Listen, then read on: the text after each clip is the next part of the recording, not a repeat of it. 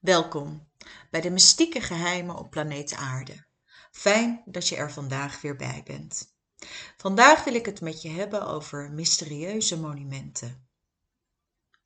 Mijn eerste reis gaat naar de Verenigde Staten, naar Elbert County. Daar staat een mysterieus granieten monument, genaamd de Georgia Guidestones. En deze is gebouwd op 22 maart 1980. Het monument wordt ook aangeduid als de wegwijzers van Georgia, oftewel het Amerikaanse Stonehenge. In acht verschillende talen zijn in vier stenen, elk met een hoogte van 580 meter, die een gemeenschappelijk daksteen dragen, tien richtlijnen of geboden gegraveerd. De oorsprong van dit eigenaardige monument is in nevelen gehuld. Want tot op de dag van vandaag weet niemand de echte identiteit van de man die opdracht heeft gegeven tot de bouw hiervan. In juni 1979 bezocht een onbekende vreemdeling het kantoor van de Alberton Granite Finishing Company.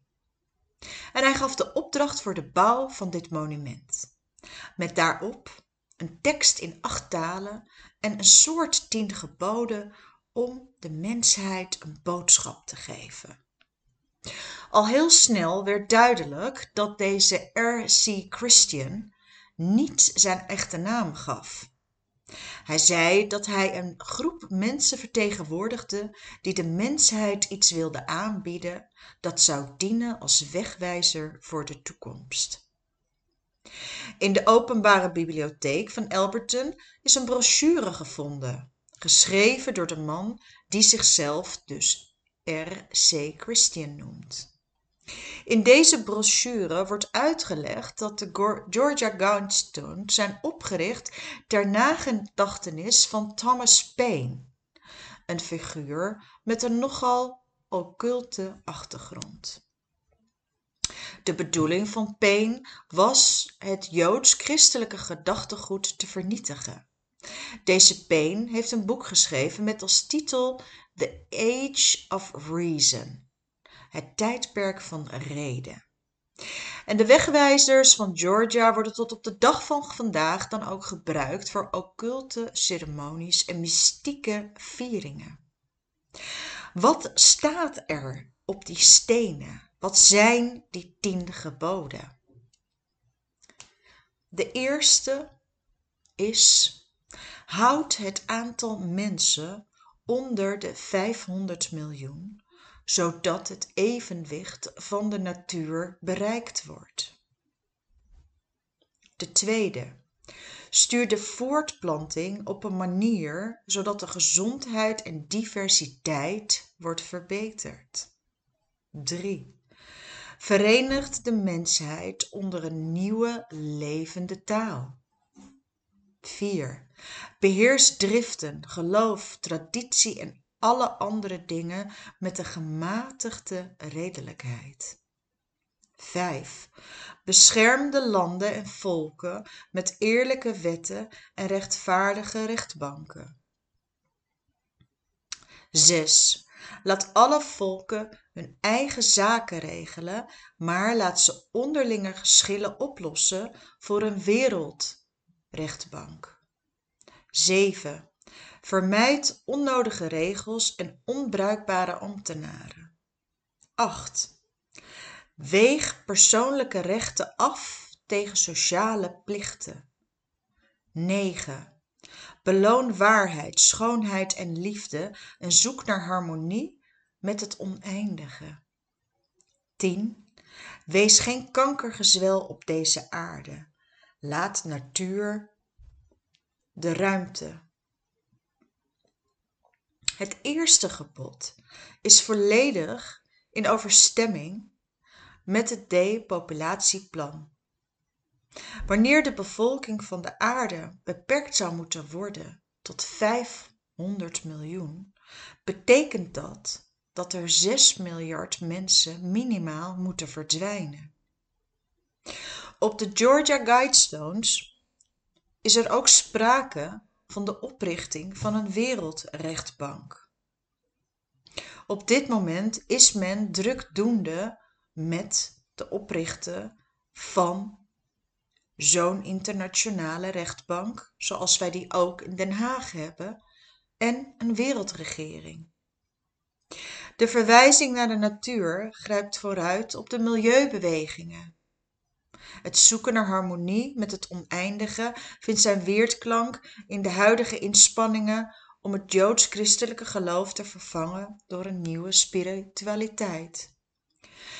De boodschap op de stenen liep ook vooruit op het huidige streven naar duurzame ontwikkeling. Dit sluit weer aan bij de tekst van het Handvest van de Aarde, Earth Charter. Deze is samengesteld onder leiding van de voormalige Sovjetleider Michael Gorbachev en Maurice Strong.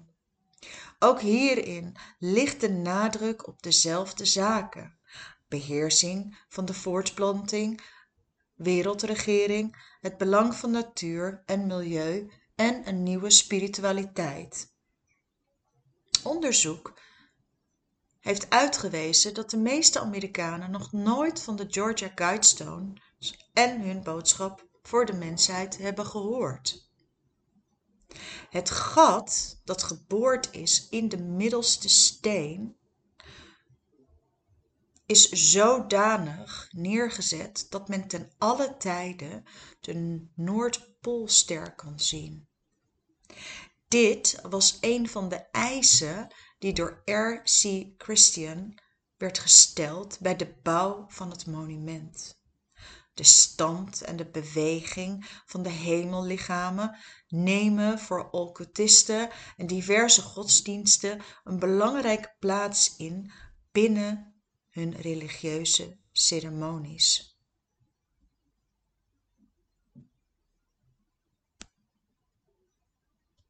Hoe het werkelijk zit zullen wij nooit weten. Wat wel heel interessant is, dat na alle onderzoeken er nooit echt iemand heeft kunnen vinden wie erachter zit. Nog even voor de duidelijkheid. De acht talen die erop staan. Engels, Spaans, Swahili, Indisch, Hebreeuws, Arabisch, Chinees en Russisch.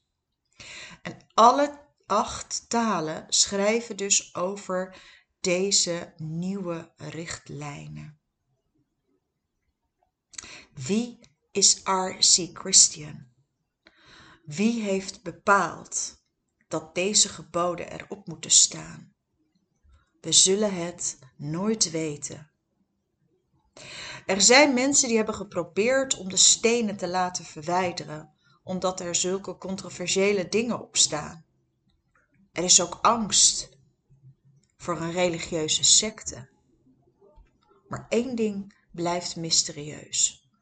Tot op de dag van vandaag heeft nog steeds niemand, maar dan ook niemand, deze stenen opgeëist.